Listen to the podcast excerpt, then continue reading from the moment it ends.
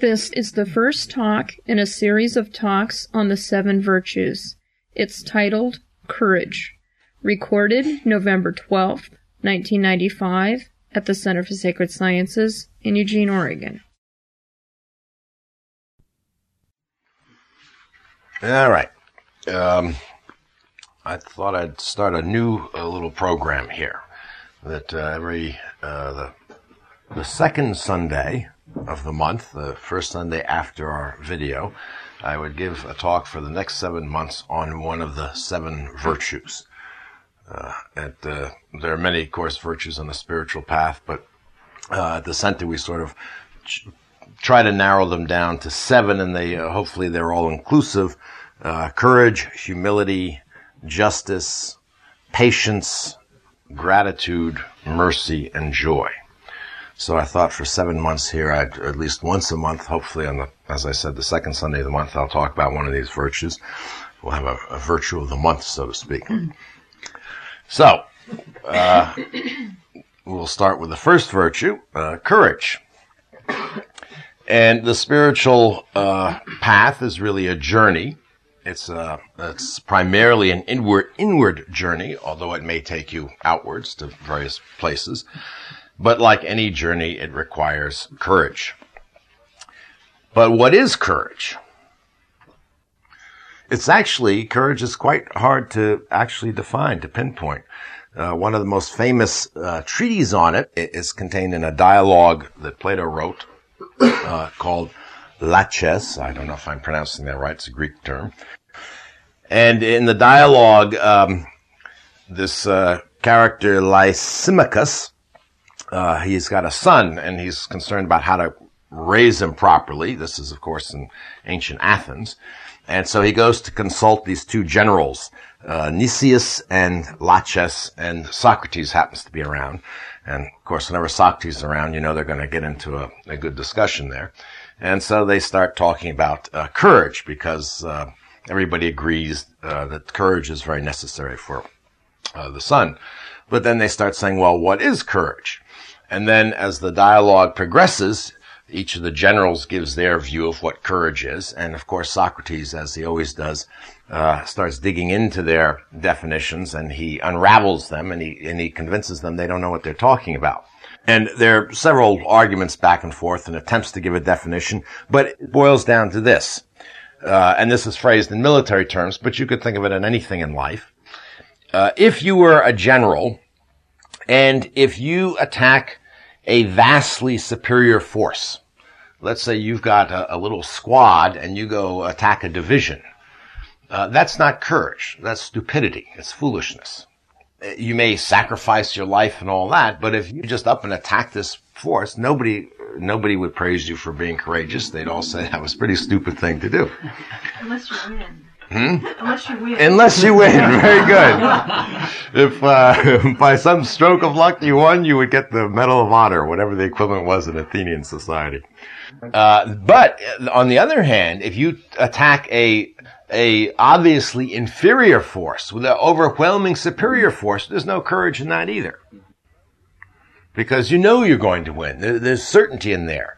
Um, so uh, people don't say that that's courageous. So there are these two extremes. If you do something and you have absolute confidence, absolute certainty, you know how it's going to work out, it doesn't require any courage. But if you do something uh, just completely recklessly, without taking any uh, consideration of the consequences or anything, it's just stupid. So we could say that uh, courage lies between uh, somewhere between stupidity and, and wisdom or certainty. And in fact, in this uh, particular dialogue, uh, Socrates and these generals, they all decide they can't answer the problem. And uh, it's one of the few dialogues where there's no resolution. They all go off to talk to somebody else, and we don't know what what happens. But you see, that's really Socrates' job. He's not to answer questions for you. He's to undermine the, the things that you hold to be so true. And if you read through the dialogues, that's really his whole, whole approach. And that's why, by the way, Plato is, uh, that is Plato's, uh, spiritual practice. Whatever you think is true, he's going to come along and uh, question it. And what he really wants you to do is teach you how to question, uh, how to really question uh, all your beliefs and so forth. In any case, Courage is a funny quality. It, falls somewhere between being absolutely reckless and stupid and acting out of an absolute certainty, which doesn't require courage at that point. Rumi, the great Sufi poet, compares this situation to a merchant uh, about to set sail with his goods on a ship. And he says, when you place your goods on a ship, you do not know which of the two you will be, drowned on the voyage or one of the saved. You cannot say, until I know which I am, I will not hurry to the ship in the sea. Reveal to me uh, to which group I belong. I will not go out on this journey in doubt and with empty hopes like so many others. If you say this, you will not accomplish any trading, since the mystery of these two possibilities lies hidden in the unseen. A fearful and weak-hearted merchant will gain neither profit nor loss. Only the fire eater will find the light. So he's he's of course comparing this to uh, the spiritual path to this journey a merchant's going to make. If you're so afraid, you won't set out in this in this journey uh, unless you're certain that it's going to be successful, that you're going to arrive at your safely at the harbor. Uh, you won't go on the journey, and likewise, uh, you'll never really go on a spiritual path. So we could say courage is a willingness to take risk in the face of fear. If there's no fear arising from a subjective point of view, there's no need for courage. If you're overwhelmed by fear and paralyzed, then you don't have any courage. So courage is this willingness to take risks, to, to move ahead, to take action in the face of fear. Now this is very important. Courage is not the absence of fear. And courage is not about suppressing fear or getting rid of fear. If there's no fear there present, there's no courage. The virtue doesn't mean anything. And a lot of people, when they feel fear coming, they become afraid of the fear and they try to do something about the fear before they move on. And truly speaking, uh, any uh, soldier will tell you, and I speak from experience, that fear is your greatest ally. Once you get over the fear of being afraid, in a physical sense, fear uh, literally releases um, adrenaline into your system. It makes your body strong. It makes your mind sharp. It clears your mind. Uh, your mind gets so clear in combat. There's not one uh, extraneous distracting thought. Totally focused on what's going on. And the thought is reduced to absolute minimum, uh, only what's necessary. Maybe some of you have been in a situation, uh, not combat, but a situation of like a, a car wreck or some uh, physical emergency. And you know that sense how the mind gets very clear. You watch your body going through the motions very efficiently, doing what you have to do. You have this strength, this aliveness. Does anybody experience that? That Yeah. experience. Hmm? Call it peak experience. A peak- yes. Uh, yes, and but I'm talking about one generated specifically out of fear, where there's some crisis and the fear rushes through you. If you focus on the fear as something negative, you will freeze. But if you allow the fear to be and to recognize it, it's just a change of perception as your ally, then that's what helps you uh, to go forward in that situation and go forward with often a strength and a clarity that you don't normally have. So a tentative definition, I won't try to uh, compete with Socrates, but a tentative one, uh, a working definition we could say is willingness to take a risk in the face of fear. Okay. But why then is uh, courage the first virtue? Well, from the very, very beginning, for most people, it's the virtue that's required first on a spiritual path. Before any of the other virtues come into play, even humility or uh, gratitude or mercy or any of those things. In delusion, in a life of delusion, and if you examine your life, you'll see this, we spend uh, all our time trying to avoid what we're afraid of, to escape reality, the reality of the situations that develop that we don't like. A spiritual path means turning around and facing reality.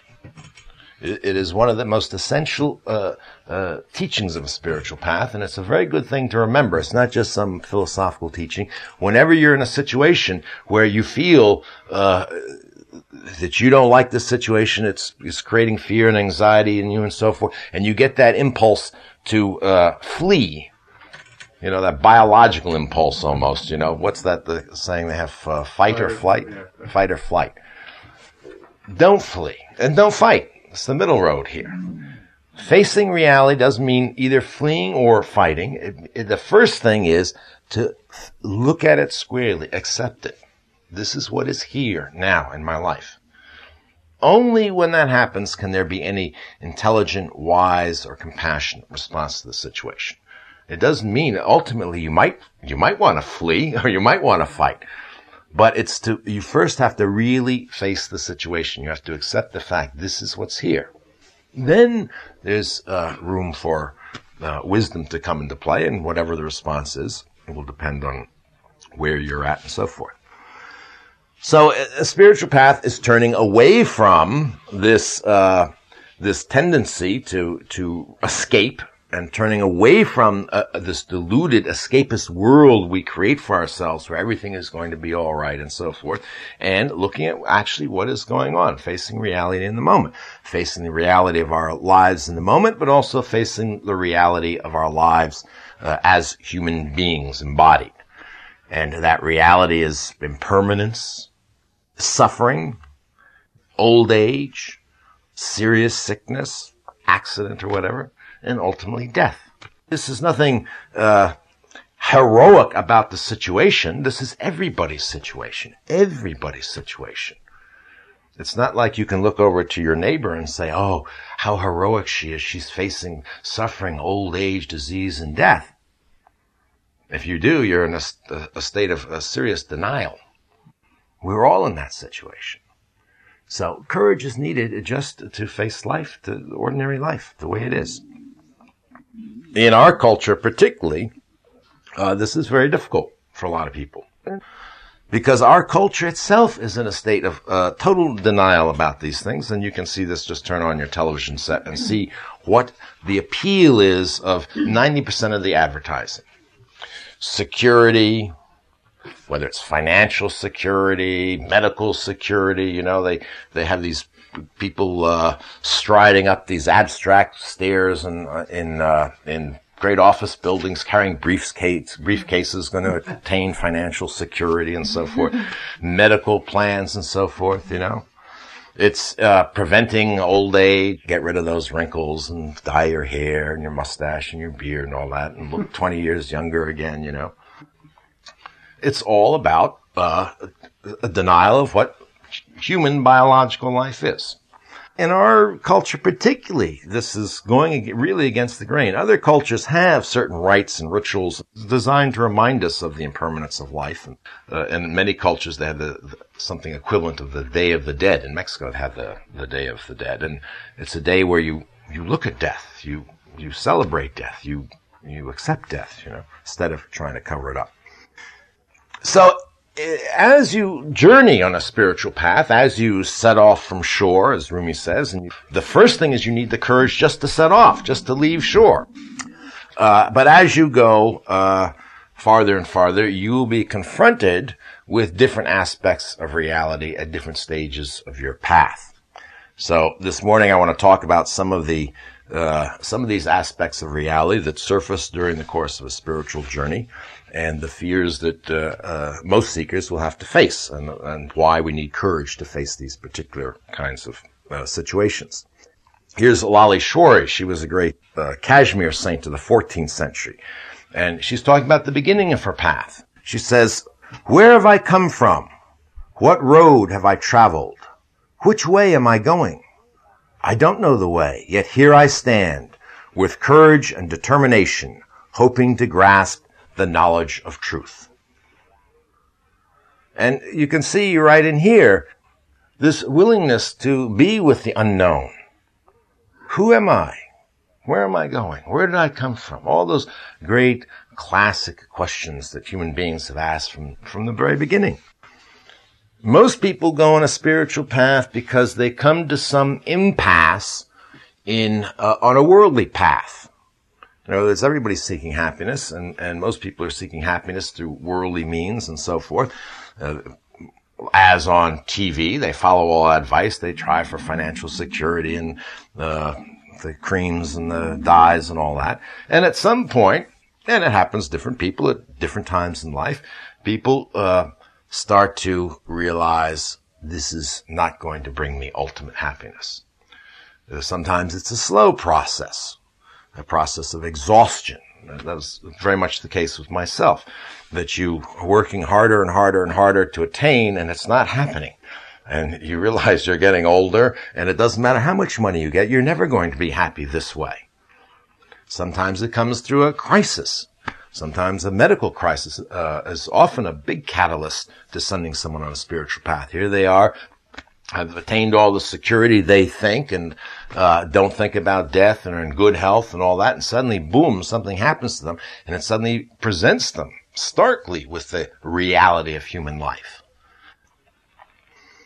So, right away, you're confronted on a spiritual path with the need for change. Change the way you've been doing things. And if you're not willing, like Lali, to question your old ideas, your old attitudes, your old ways of doing things, your old assumptions about reality, where you came from, where you're going, and so forth, you cannot even get out of port. You can't even begin the journey. So then here you are, you're starting to change, you're starting to question your life, you're starting to change a little bit. And the next fear that comes up for most people is the fear of isolation. And uh, there are two parts of this. One is what are, what other people are going to think of me. Because as your interests change, as you start getting interested in the spiritual path, you'll start going off to places like this, hearing teachings, maybe joining a meditation group. I don't know what. You know, your friends and your relatives are going to say, what's the matter with you? You know, oh, you're a little depressed. You should go into therapy or something, you know? or, ah, some Valium. I've been taking this Valium. It's great. You know? They're going to start thinking you're a little weird, really. And depending on who your friends and, uh, and relatives are, I mean, if they're more liberal and loose and, and perhaps themselves already have some spiritual interest, it won't be so bad for you. But if not, uh, there can be a tremendous amount of resistance and even a, a kind of a shunning, you know? People stop wanting to have anything to do with you in extreme cases. We have a, a uh, video here in the library um, about this American monk in Thailand. Do you remember the, the title of it? Um, I think it's just I am a monk. I am a monk. Do you remember the, his name? Michael? Michael. We don't know his last name. Michael. It's a it's a wonderful little video. It's a very interesting to see. You know, get a glimpse of uh, the experience of an American being a monk in Thailand and putting on the robes and going around with begging bowl, just like the rest of the monks. But he talks about coming home and his family. And his family just does not understand him at all, you know. And he talks about the isolation he feels and the, uh, the pain that causes and so forth. Often we are afraid, and this is certainly true of me on a spiritual path, to talk about uh, what's going on with uh, uh family and friends who aren't on a spiritual path because we know they're going to think we're weird part of that's not all a selfish fear. Part of it is a sense of not wanting to uh, upset people or offend people. I, I think a good rule of thumb, someone told me that one person I could discuss this with was this woman, Samantha. If you read my book, you will recognize the name. And she said, well, she said, um, I don't speak about my spiritual interests. I don't go out and, uh, you know, just announce them to everybody. But if somebody really asks me and we get into a conversation, yes, I say what I'm interested, what I'm doing. And if they don't like it, well, then, then they're not for me, you know? And it's a very good way to handle this fear, to have, not to go out and proselytize and be obnoxious like some people are when they join a new spiritual group. They try to convince everybody to go on their path or whatever. But in a skillful way to let your family and friends know what's going on. Otherwise, you'll spend your time creating and maintaining a front that's not really you. And your friends and family are responding to that and your, the real relationship is just drawing up. If they really can't stand the fact you're on a spiritual path, fine. You won't be friends with them. That's okay. You'll find friends ultimately who are, will respond, will understand. Then the path also calls for uh, a different kind of isolation, solitude. Anybody who's going to go on a spiritual path and to get anywhere on a spiritual path is going to have to spend time with themselves in solitude. Whether you're going off on retreats or just in your own home making time with yourself or going for walks. Here's George Fox, the founder of the Quakers, and he writes about his spiritual path, the early part. He says, I fasted much and walked abroad in solitary places many days, and often took my Bible and went and sat in the hollow trees and lonesome places till night came on, and frequently in the night walked mournfully about by myself, for I was a man of sorrows in the times of the first workings of the Lord in me. This is what shamans do. They go out into the woods and, and find hollows of trees to sit in and walk about and spend time with themselves alone, away from the uh, community, which is always reinforcing your your uh, social persona, who you, the community thinks you are. To be alone with yourself for many people, this is quite frightening, and for everybody, it's going to be a little bit difficult. Because when you're alone with yourself, you're not, don't have distractions, entertainments and all that. Your worries, anxieties, fears come up. Sides of yourself come up that you don't want to face. And yet it's essential to be alone with yourself because the key to the path is knowing yourself. To know reality is to know yourself. There's no way to get to know reality, the divine, except through yourself and in all traditions have uh, one way or another of saying this. In Hinduism, they say that thou art, meaning that that is the ultimate reality, the Brahman. You are that. So the only way you can find out what that is is to find out who you truly are, and that means to delve into yourself. Jesus says the kingdom of God is within you. Delve into yourself. That's where you'll find the kingdom of God. The Buddhists say your own self nature is the Buddha. Your self nature is the Buddha. There's no other Buddha. There's no Buddha out there in the sky or whatever.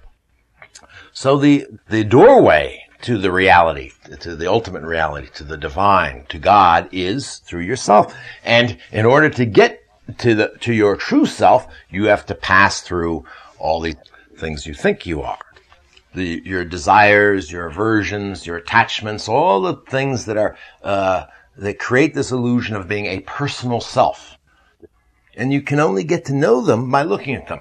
And a lot of people start on a spiritual path and they start with the idea they're going to get rid of their desires, their aversions, their fears, their attachments. I'm going to get rid of all this and then I'm going to be a saint. It's not a question of getting rid of. It's a question of observing and observing until you yourself see that at root, the, the root of this desire, the root of this aversion, the root of this attachment is unreal. There's no basis for it. And when you see that, it, it starts to vanish of its own. It just starts to dissolve. There's nothing there to, to hold it. Here's what Trungpa says, this Tibetan teacher I talked about earlier. The problem is that we tend to seek an easy and painless answer. But this kind of solution does not apply to the spiritual path. Once we commit ourselves to the spiritual path, it is very painful and we are in for it. We have committed ourselves to the pain of exposing ourselves, of taking off our clothes, our skin, nerves, heart, brains, until we are exposed to the universe. Nothing will be left. It will be terrible, excruciating, but that's the way it is. and that's what the spiritual path is about. I, I titled my book Naked Through the Gate because it's all about getting naked, getting absolutely naked. And this brings us to the next fear that spiritual seekers, most spiritual seekers will have to confront, and that's the fear of commitment, uh, excuse me, that is the fear of commitment.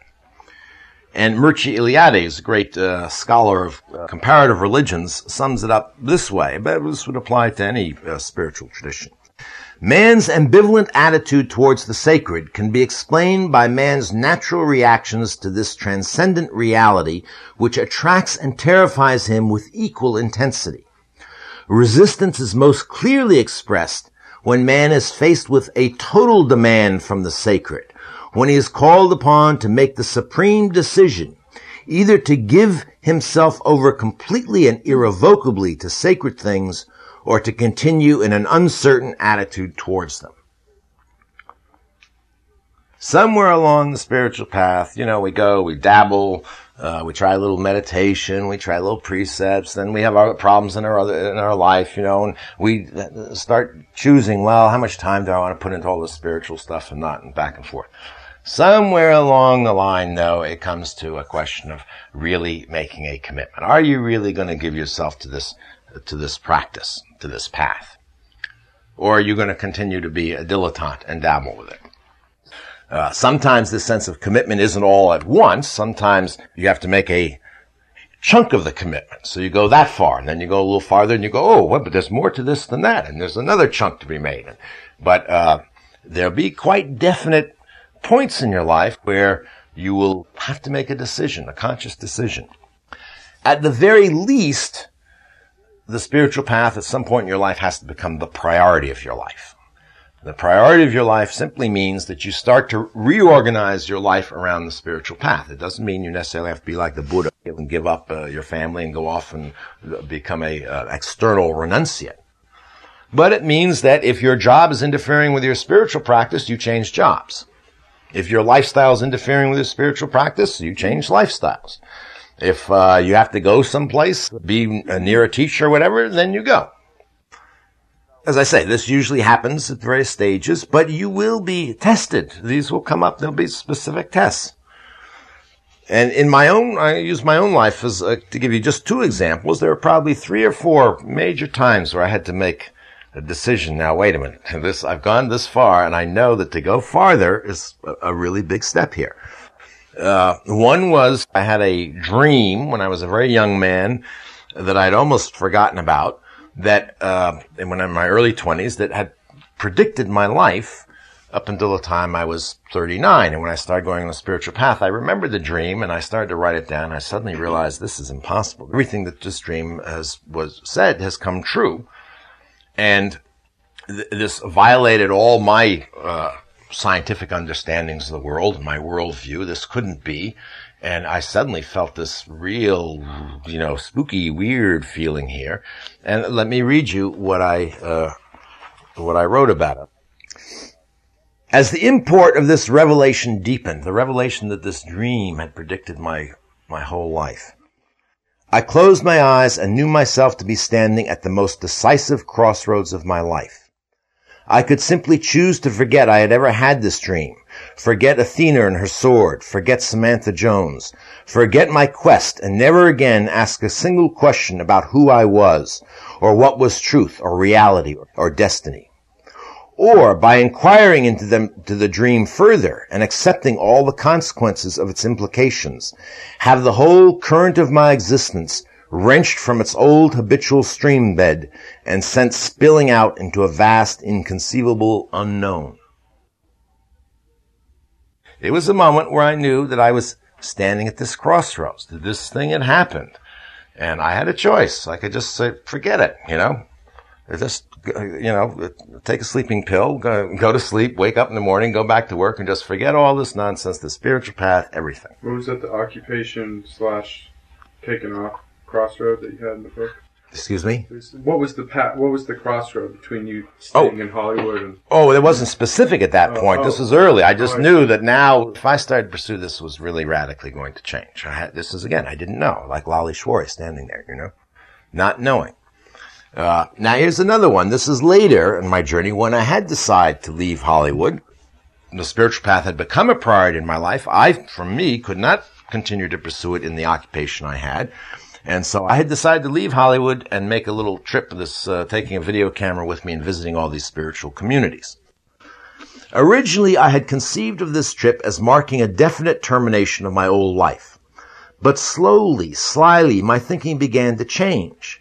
Instead of a clean break with the past, I started to view it as nothing more than a long summer vacation, a well-deserved breather from the 10 years uh, of steady career building. This shift in perspective was so subtle I almost didn't notice it. Almost. In point of fact, I trained myself too well to be t- seduced by such mental gymnastics. It was clearly motivated by a dread, not so much of losing any specific possessions, but of living without any plans or prospects for the future, of surrendering all sense of physical security. As I move closer to this abyss of the unknown, my mind filled with dire scenarios of deprivation, sickness, and death. so here's an example of having made a decision to do something, a commitment, and then only discovering afterwards what the fear was. It wasn't, you know, then after I made it, I started to think, oh my gosh, am I really going to do this? Am I going to leave Hollywood and how I'll I make a living? And I start, you know, the mind is wonderful. The mind's the greatest artist in the world. It projected pictures of me lying in the gutter and rain and people passing me by and dying. well, I mean, it could happen, but you know, um, so here again, this is a fear. These aren't fears of anything, at least that was eminently physically threatening but these inner fears that are produced from inside that your own ego throws up and produces. Uh, and this takes courage to deal with, and you have to recognize them and face them squarely. This brings us to the fear of suffering. This was what I was afraid of. If I left Hollywood, I was going to experience all this suffering. Here's what, bear with me. Igjugarjuk, a Caribou Eskimo shaman, says about this. True wisdom is only to be found far away from people, out in the great solitude, and it is not found in play, but only through suffering. Solitude and suffering open the human mind, and therefore a shaman must seek his wisdom there. A lot of people uh, think the spiritual path is going to be an immediate escape from suffering, because this is what all mystics say. Ultimately, what the spiritual path is about is to become free of suffering. That's what liberation, moksha means. That's what in Buddhism emancipation means. That's what Jesus said when he said, know the truth and it'll make you free, free from sin and its consequences, which are suffering and death. But it doesn't mean to, uh, you're immediately going to be free of suffering to be really free of suffering, you have to go to the root of suffering. And again, this is part of facing reality. In order to understand, you, you become free of suffering by understanding suffering. In order to understand suffering, you have to examine suffering. You have to observe suffering. What suffering? Other people's suffering? No, your own suffering. So suffering becomes your most valuable teacher. We don't need to uh, take on a bunch of ascetic practices normally to do this. This is the the purpose of ascetic practices, by the way, you read about some of these saints and mystics who have, you know, uh, gone up and sat on the timberline, uh, you know, with uh, a loincloth in the freezing weather, or sat on burning rocks in the in the blazing sun, or you know, these sorts of practices uh, Satomi, a Japanese woman whose autobiography, autobiography is in the library. One of the things she used to do is in the winter throw buckets of cold water over herself. These are forms of physical ascetic practices.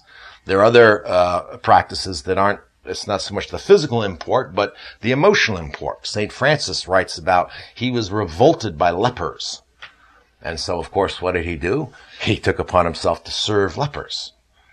And through this practice, he said, by facing his revulsion of lepers and so forth, he said, God transformed this revulsion into the sweetest joy.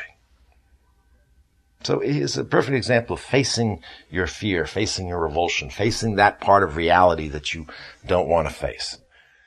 but generally speaking, we don't usually have to go out of our way. Life presents us with opportunities for practicing watching suffering all the time. All we have to do is stop running away. And it's best to start with little things. You know, uh, you mentioned building confidence. Uh, courage is a lack of confidence. On a spiritual path, it's very important to build confidence. To start, if you're going to start a meditation practice and it's difficult for you, start with five minutes a day. Don't try to do 40 minutes a day. You build confidence. Yo, I can sit five minutes a day. Well, the next thing you'll be able to sit 10 minutes a day and so forth, you know. The same is true here. You want to face suffering? Next time you go to a restaurant uh, and it's closed, and you're really looking forward to eating that Italian meal or something, there's a little bit of suffering there. That's valuable for you. Look into it. What's what's the cause of suffering? Well, there's this desire. Well, what was at the root of the desire? Well, there's an attachment here. You look into it. And then you can graduate from that to, you know, trip to the dentist.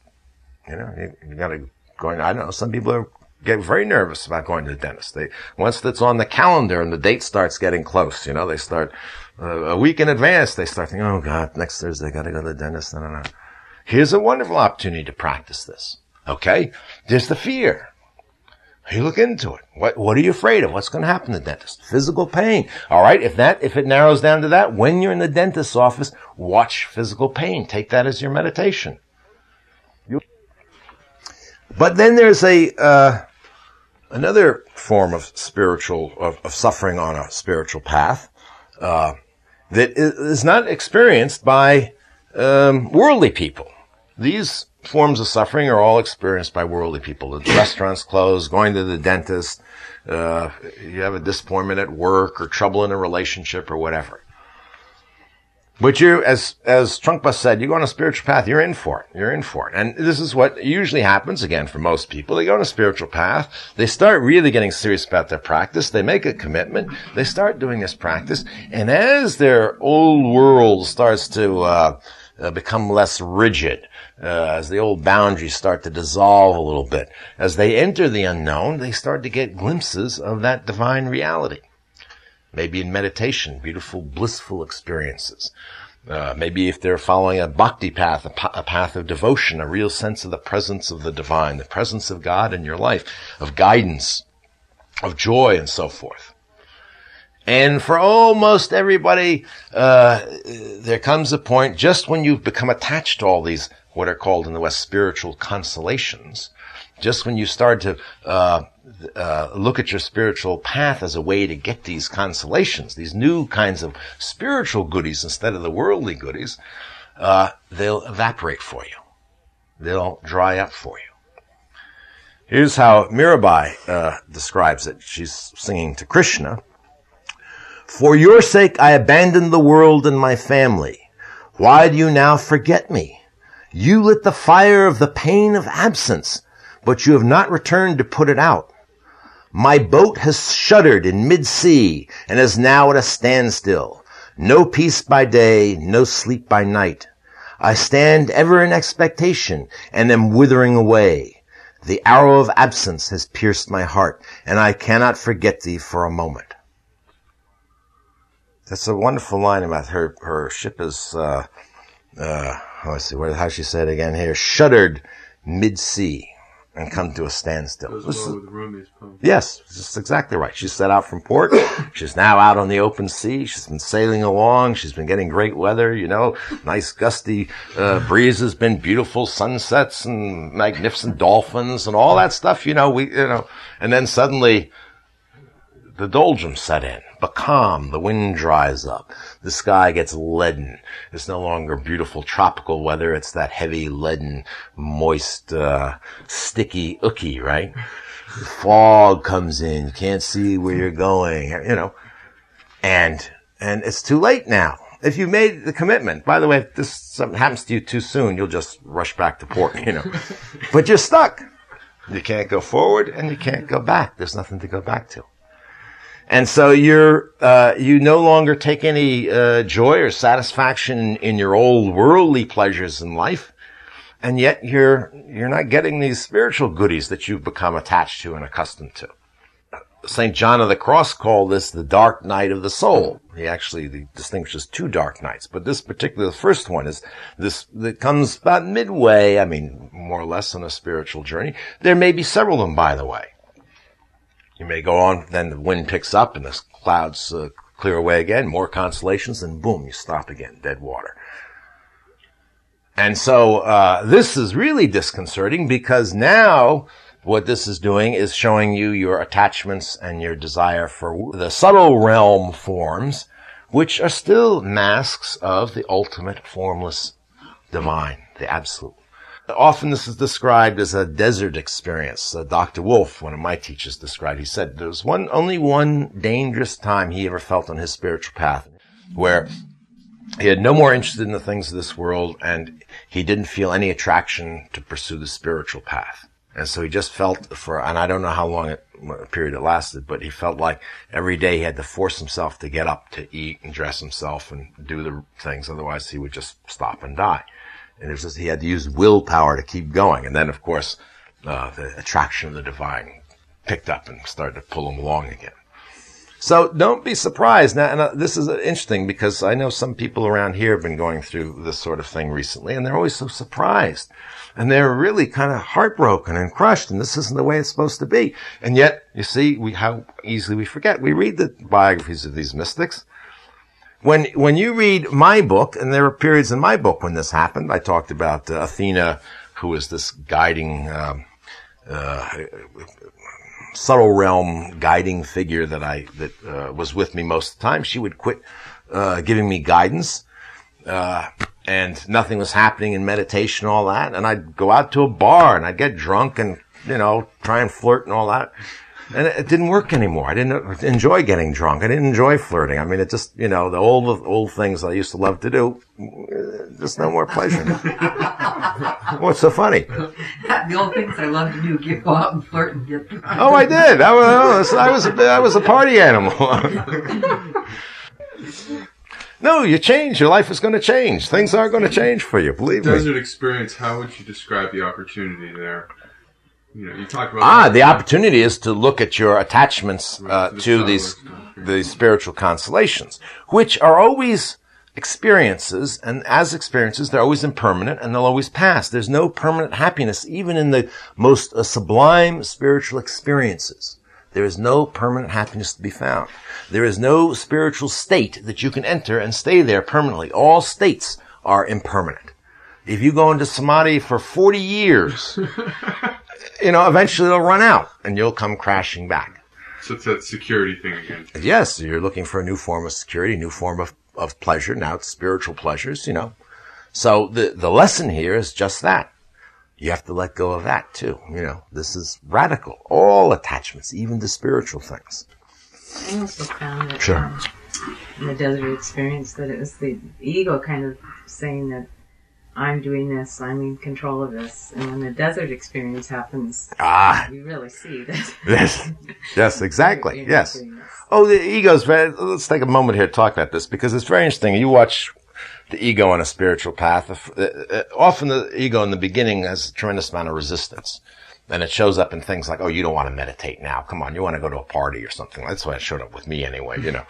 Uh, and you start meditating for a while. Oh, it's fun in the beginning. It's new, you know, but then after a while, this is pretty boring. Uh, sitting there every day for half an hour watching your breath, you know. And the ego, then the ego starts getting saying, this isn't getting you anywhere. And, you know, maybe you should go read a book, you know, something. But, and then more serious, uh, little misadvice from the ego. But at some point, the ego then will jump on board and say, oh, yes. Oh, especially when it hears about you are the divine. You know what I mean? That thou art. You are God. Well, the ego says, okay, let's go, you know, and, uh, and, and really gets behind the practice, builds up pride. Now you can meditate, you know, you're meditating three times a day, half an hour. You can sit without moving at all, you know, uh, you go on retreat. Everybody admires your style and this and that. You know? I mean, the ego can really get off in a spiritual practice. I'm serious it thinks it's in control. You you pinpoint exactly right, you know. And then, and and it also you even uh, you can learn to command uh, some of these experiences, you know, through meditation. So you know how to get back to that bliss experience quite easily for a while. And then, boom, nothing works, and the ego is left out there, you know, dangling with. There's nothing it can do. There's nothing it can do. That's part of what the spiritual path is teaching you. Ultimately, there is no ego, but along the way, what you find out is that you, the ego thinks it's in control of these things. The ego has never been in control of anything from the get-go. And this just shows you this truth, you know? It just isn't. And this then brings up again, for a lot of people, for instance, maybe a deeper level of commitment here, as Mircea Eliade talked about, you know? The total demand to give up everything to the divine. Do you know what I mean? To stop relying on your ego at all with even in, in situation where there's no carrot dangling out, you know what I mean, for the ego to grab onto, you know, just let it go. Here's what Lalleshwari says: If you have the courage to persist through these periods, You must bear the lightning and the thunder along the path.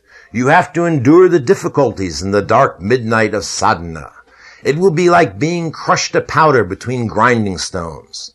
But if you can endure it, O Lali, God will come looking for you, and happiness and contentment will welcome you home. If you can endure it, that's this kind of courage here is not a courage to act so much where there is no action to do. It's just the courage, the courage to be, to be present, to be there. That's all. Simone Weil has a, a beautiful line about this. Uh, it, requires, the path requires ultimately, really, and this is all it requires in any situation, but in this case it becomes very clear because there's nothing else to do. Attention, immobility, and waiting through suffering and joy. That's it. Just staying, staying with it. This starts to now get more like uh, persistence and patience is another virtue. All these virtues are interlinked here, but just the courage to even be there when when there is no divine presence. What about the word surrender? Is it somehow kind of tied to this? That, uh, that word is used, you know. Yes, but uh, I'm I'm not using it here because surrender is not something you actually can do. Mm-hmm. So that's the ego thinks, oh, I'm going to surrender. Right. Oh, oh, that's all I have. I just have to surrender. Fine. I'll just surrender. Then there's a false kind of surrender mm-hmm. where you think you're surrendering and then you're flooded with all these consolations. But then when you're in a dry period, you say, oh, I'm going to surrender. I surrender. Nothing. You know, I surrender. You know? Right. It's so like sur- pumping for the water and then suddenly it's not coming. You pumping away. That's not true surrender. Right. Okay. So uh, now this brings us up to the next, the last one. This uh, the fear of suffering, overcoming the fear of suffering, the mundane kinds of suffering, and spiritual suffering. And as Lalleshwari says, if you can endure this, God will come looking for you. Now that sounds like good news, but when God comes looking for you, it ain't always good news. There is known in all the traditions, and this is quite mysterious to people, the fear of God, the fear of the absolute. Uh, and Catherine of Siena, uh, who's a Christian mystic, she distinguishes two kinds of fears of God, one of which we're very familiar with in a in a uh, Christian culture anyway. Even if you're not Christian, you hear it on the radio and stuff. The fundamentalist fear of God. The ordinary fear of God is the fear of punishment. That oh, you're afraid of God because you've been bad and God's going to punish you, and you know you're going to hell and all that. So you you shape up and you start you know uh, following Ten Commandments because you're afraid you're going to go to hell. That's the mundane, ordinary fear of God. The mystic's fear of God is a holy fear of God. And what is the holy fear of God about? Well, it has to do with a little bit of this quality of surrender. You might get some sense of this if you've ever been fallen madly in love with somebody that you don't know that well. And there's a sense of a little bit of fear of letting this happen, this relationship develop. Do you know what I mean? Giving yourself over to a lover and there's a, especially this romantic love, falling in love, there's a wild, unpredictable quality. And you know you could get hurt. Especially if you're, when you're a teenager, you just do it, usually. But as you get older, you get a little more cautious about it. You know what I mean? This is a taste of what this holy fear is. This is this demand, yes. There's this, uh, uh, in particularly in the Western terms, the love of God, the divine love, the divine presence that is full of love, that demands unconditional love, total love. And that demand raises fear. And it's very much connected with this love. Here's what uh, Gershom Scholem uh, says about the uh, Jewish Hasidic tradition. In its sublimest manifestations, pure fear of God is identical with love and devotion for Him not from a need for protection against the demons or from fear of temptation, but because in this mystical state, a flood of joy enters the soul and sweeps away every trace of mundane and egotistical feeling. So this is also related to this fear of God, which is also the other side of the coin of the love of God, devotion to God, is also related to this egolessness, this selflessness, this fear that if I really give in to this love, this total unconditional love, that is getting very close to the ultimate letting go of ego here. And there's one quick story which I've told before from the Tibetan tradition where they don't have any sense of uh, this love of God and all that. That's not part of their vocabulary. But Tsongkhapa, was a great uh, Tibetan master, was explaining to a room full of monks uh, the doctrine of selflessness for the umpteenth time. And all these monks had heard this hundreds of times before. They all understood it intellectually and they're all sitting around and suddenly one monk grabs his pillow like this. And Tsongkhapa notices him and says, ah, now you're beginning to understand. The sign of his understanding, the sign that his understanding was penetrating more than just at the intellect, was his fear. So it has to do with this, uh, uh, this when you when you really begin to experience selflessness, uh, it often generates fear, and fear is often, from the teacher's point of view, a great sign, as it was for Tsongkhapa. It says, "Ah, finally, one of my students is getting it." The student itself may not feel at the moment that it's such a great sign. Um, and then this brings us finally this fear of selflessness to the final fear that must be confronted uh, on a spiritual path. It takes tremendous courage, and that is the fear of physical death. And because the fear of physical death and the fear of selflessness, which is really the fear of enlightenment, oddly enough, are almost identical. Almost identical. Uh, the reason that we fear physical death is because that is that uh, gets to the root sense of that we actually are somebody. And when we are afraid of physical death, that that sense of identity we know now, not just in imaginary sense and all that, but here in, in every aspect of existence, the mental, the emotional, the physical, it's, that's going to dissolve. And so, uh, the fear of physical death brings up this fear of selflessness, perhaps like nothing else. This is why Jesus said, for whoever wishes to save his life will lose it, but who loses his life for my sake will save it. For my sake, meaning the sake of the truth. We can take Jesus as the word here. This willingness, literally willingness to die. That doesn't mean your willingness to die means you're going to run out and die, but it's facing the fact that in biological form you are going to die. And it's giving up all resistance to that reality all resistance to that reality. You are going to die. And so that's this complete acceptance of biological death. And that is a, uh, absolutely necessary to face that at some point before, uh, before you can really face the fact there is no self, period. This is how Etty Hillesum, uh, who I mentioned before, again comes to terms with, uh, in her life, with physical death. Here's how she describes it. By coming to terms with life, I mean the reality of death has become a definite part of my life. My life has, so to speak, been extended by death, by my looking death in the eye and accepting it, by accepting destruction as part of life, and no longer wasting my energies on fear or on fear of death or the refusal to acknowledge its inevitability. It sounds paradoxical, by excluding death from our life, we cannot have a full life. And by admitting death into our life, we enlarge and enrich it. This has been my first real confrontation with death. I never knew what to make of it before. I had such a virginal attitude towards it. I never delved deeply into the question. There was no need for that. And now death has come as large as life, and I greet him as an old acquaintance. Everything is so simple. You don't have to have any profound thoughts on the subject. There death suddenly stands, large as life and part of it. Now, let's take this for a moment. Let's notice some of this sounds like uh, stuff you'll read in, in good books, New Age kinds of books about, you know, coping with life and death and so forth.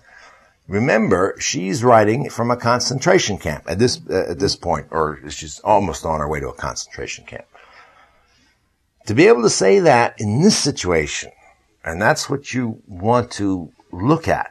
It's one thing we're sitting around here in this nice, comfortable room and to be able to say, oh yes, I can recognize death as a part of life and so forth. But to really be faced with physical death and to really come to grips with it the way she did, because she's looking at the Nazis and she realizes eh, she's almost 100% certain she's going to end up dead in a concentration camp. So she's really faced it not as a romantic future sort of possibility and all that. The second thing to notice about this, very important, she talks about, um, this has been my first real confrontation with death. I never knew what to make of it before. I had such a virginal attitude towards it. I never delved deeply into the question. And this is what a spiritual path says. Delve deeply into the question. Delve deeply. Don't just sit for one afternoon for half an hour and think, oh yes, now what's my attitude about death? Oh, I can accept death and go on about your business. That's extremely superficial. Most traditions have formal practices that encourage you to contemplate your own death in one form or another. Uh, the Tibetans have very powerful practices where you uh, visualize your body, uh, and this is in deep meditation, you visualize your body as a sacrifice to demons. And they come along and they chop it up and they chop off your skull and then they put the rest of your body and then all the demons in the universe come and gobble it up and so forth, you know? Uh, they have milder practices, which are very good compassionate practices, but involve this. It's, it's sending and taking. And they're practices where you imagine uh, the suffering of other people, somebody with cancer or so forth, and you take on all their suffering and you give, uh, you send them life and joy. The part about taking on their suffering is very important here. It's really to feel that, to be willing to take on their suffering. And there's several people in our group who've done this, and uh, you know, it sounds fine. And suddenly they they get to the practice, and they, it raises fear in them. This is good. I'm not, you know, this, that. If somebody sits down the first time and does this practice, oh, it was so beautiful. I just gave, I took all the suffering on, I gave it out. I think, I, I wonder how strongly this practice is, you know, really seeping in. But if somebody comes back and says, I'm having a horrible time with this practice, I say, oh, very interesting. Well, keep looking at it. This is a question of really penetrating. Uh, Hindus uh, uh, take a Shiva or Kali, contemplate Shiva or Kali in their fierce aspects. You know, they're the destroyers. Kali is this goddess who has scimitars and she's strung with necklaces of skulls and so forth. You know, this is, again, a, w- a way through a meditative practice facing an archetype of facing this destruction. Uh, Christians in the Catholic Church, uh, an Episcopal Church where I grew up, if you go to any Catholic church, you'll find around the walls of the church they'll have the Stations of the Cross, and they're I don't know what they're twelve or twenty little pictures of Jesus' execution, the stages that he went through, getting scourged, carrying the cross, falling, being picked up, being nailed, hung up there. The whole point of this is to, when you walk the stations of the cross, to identify with Jesus, to put yourself in his place, to understand what he went through, to really experience it and feel it. It's very much like the Tibetan practices of the sending and taking of suffering and also the, the practices of, uh, sacrifice. And the Jesus on the cross is that's what it is. That is saying, you know, this is the destiny of the physical body. And the, the message, the mythic archetypal message of Jesus' sacrifice, it was totally willing sacrifice. Like Etty Hillesum, accepting. Willingness to die. That's very different from being suicidal here. I hope nobody misunderstands that. A willingness to die means a facing reality. Being suicidal in 99% of the time is trying to escape reality. If you take this practice, uh, in a profound enough way of contemplating your own death, it can actually take you immediately to enlightenment. And there is a shining example of this, and that is Ramana Maharshi, who is a great uh, mystic, one of the great mystics of this century. And he talks about how his enlightenment came about. For those of you who don't know any of his story, a quick background. He was a young Hindu boy. He was, uh, grew up, he was interested in sports. He wasn't too, he was, I guess, smart enough, but he wasn't too interested in schoolwork. Typical sort of, you know, um, ordinary Hindu kid. And when he was about 16, he was staying with his uncle. He says, I was sitting alone in a room on the first floor of my uncle's house. I seldom had any sickness, and on that day there was nothing wrong with my health, but a sudden, violent fear of death overtook me. I just felt I'm going to die and began thinking what to do about it. Now let's stop there. Has have any of you ever had a sudden, a sudden violent fear of death sort of, that, how many people have had that experience? Yeah. Well, I think most people have had that sometime in their life. Now, but now, so you can, you can relate to what he's talking about here. There's nothing, this wasn't uh, something unusual, but look the difference of what he does with it in this situation. So he says, here I am, I'm going to die. and I began thinking what to do about it. It did not occur to me to consult a doctor or my elders or friends. I felt that I had to solve the problem myself, there and then. You see right away, he's accepting this. He's turning into the fear. He's looking at it in terms of something to inquire into rather than something to run away from and, and fix. Do something about it. Get rid of this somehow. The shock of the fear of death drove my mind inwards, and I said to myself mentally, now death has come. What does it mean? What is it that is dying? This body dies. And, and at once I dramatized the occurrence of death. I lay with my limbs stretched out stiff as though rigor mortis had set in and imitated a corpse so as to give greater reality to the inquiry. Boy, he's, he's entering into the experience completely. Look how shamanic this is. This is what shamanic uh, initiation uh, rites are all about. Dying and putting yourself in these extreme positions. This is a, a uh, Tibetan visualization uh, here of death. This is visualizing yourself on the cross. You see, I'm just trying to show all these pointing to the same thing, but he really takes it seriously. He goes into it. So there he is. Instead of running away, he's actually going to delve in as far as deep as he can because he wants to find out what is this? What's at the bottom of it? Well, then I said to myself, this body is dead. It will be carried stiff to the burning ground and there burnt and reduced to ashes. But with the death of this body, am I dead? The body dies, but the spirit that transcends it cannot be touched by death. That means I am the deathless spirit. And then he goes on, all this was not dull thought. It flashed through me vividly, as vividly as living truth, which I perceived directly, almost without thought processes. So he's not talking about, he's, he's, he's giving you this in words, because he has to, but this is not a philosophical sort of inquiry. He's looking into the experience, right? And when he perceives that he, even though the body dies and all that, who he is, he says it's this direct, immediate, uh, living truth. It's not a question of, oh, I figured it out through speculation. From that moment onwards, the I or self focused attention on itself by a powerful fascination. Fear of death had vanished once and for all. Absorption in the self, and now it's with a big S, the ultimate self, continued unbroken from that time on. Other thoughts might come and go like the various notes of music, but the I continued like the fundamental Shruti note that underlies and blends with all other notes.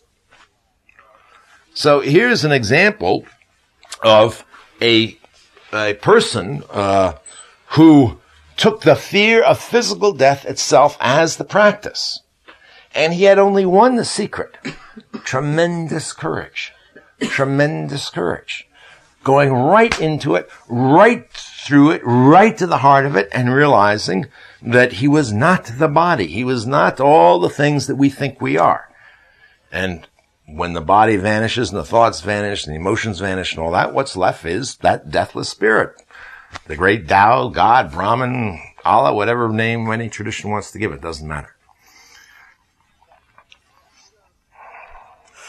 So, these are some of the things that you are going to have to uh, face on a spiritual path, one way or another, in one form or another. Some people, uh, commitment will be a much bigger problem, but fear, but suffering won't be, or whatever. It's different for different people, and it's different times, and they're not things that most people do once and for all you overcome, as I say, you, your, the journey deepens. And so you pass through one stage of dealing with fears and you think, oh, that's over with. And then suddenly, boom, it comes up again. But if you observe closely, it'll be at a deeper stage. The path is a spiral.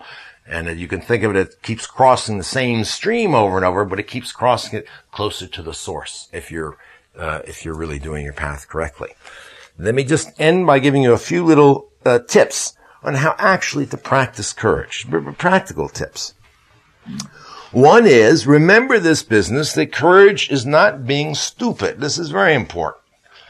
So there, you may find yourself in a in a practice that uh, uh, that you sense intuitively is dangerous for you at this time. You don't have to be uh, macho heroic and be stupid about it and go do some practice that is not you're not ready for. Uh, a story of a woman that I knew who was a follower of Tibetan Buddhism uh, she said that she was in Nepal or uh, someplace close to Tibet, and this Westerner showed up and insisted on doing this, what they call, I think, dark night retreats or something. You go into a, literally a totally sealed black cave for 30 days. I guess they slip you some water and food in there. And uh, the lamas would not uh, give him any empowerment to do it. They all advised him against it. He insisted he went and did it, and they carried him off in a straitjacket. So don't be stupid. But you do have to be willing to take risks in the face of the unknown. The whole life is like this anyway. That's the reality, reality of life, but on a spiritual path particularly. I describe one, someplace in my book. At one point I felt like I was going up this staircase at night with no railing on the side, feeling my way up along the wall and not knowing where it's going.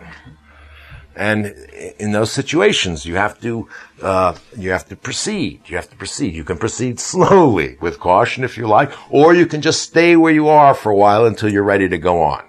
But don't run back and run back to port.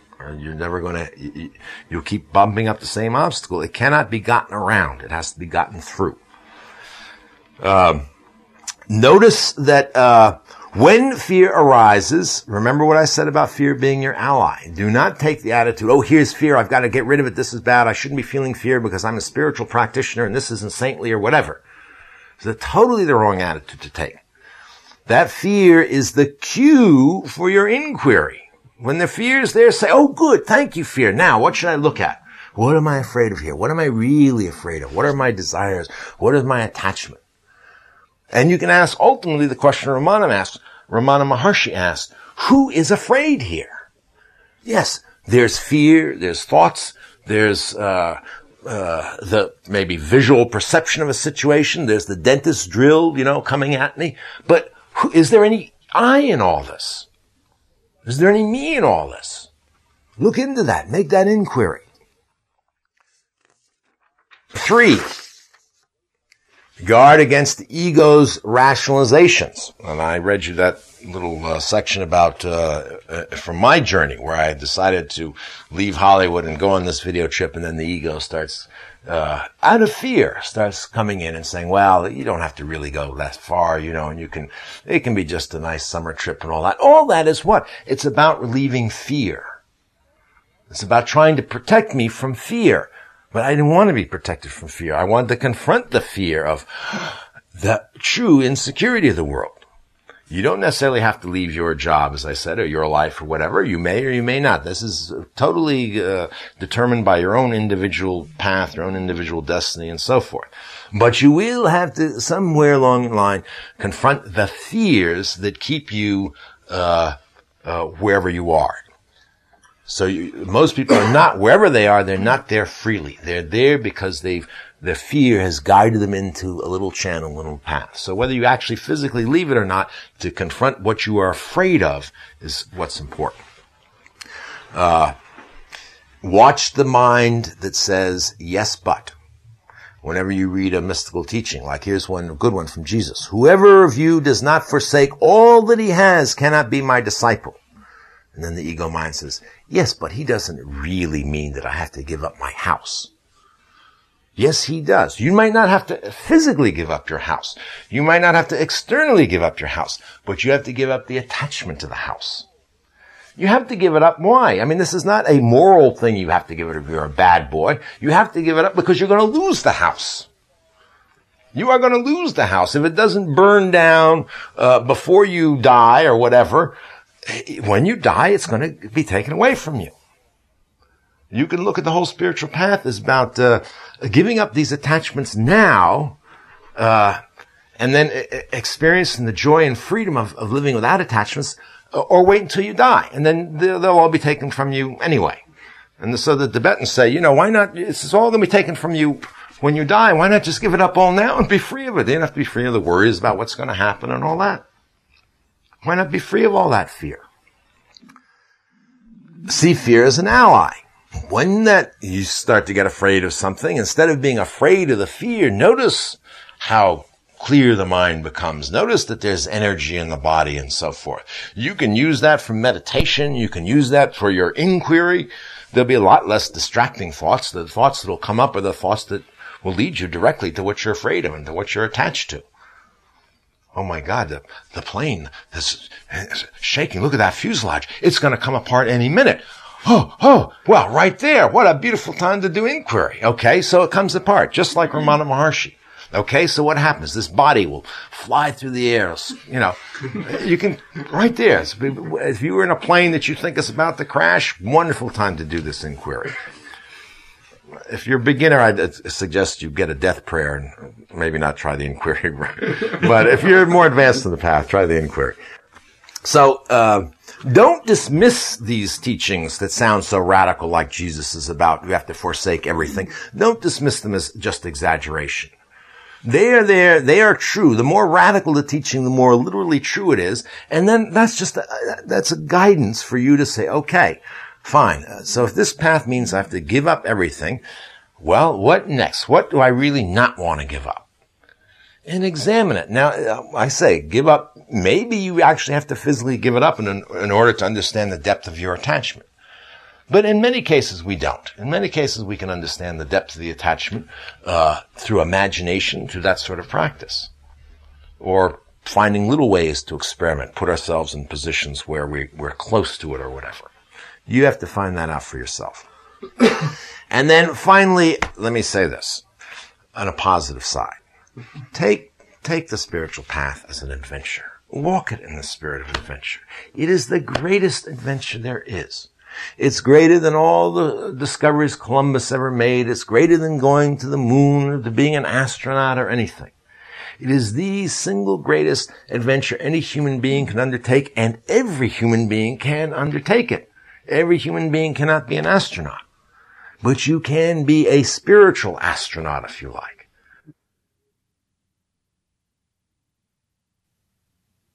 It's been a rather long morning. Why don't we bring the formal part to a close. And you're welcome to stay and have tea. And uh, by all means, if you're new here, check out the library. Check with Jennifer before you take a book because you do have to become a member, and she'll show you how to do that. And um, peace to you all.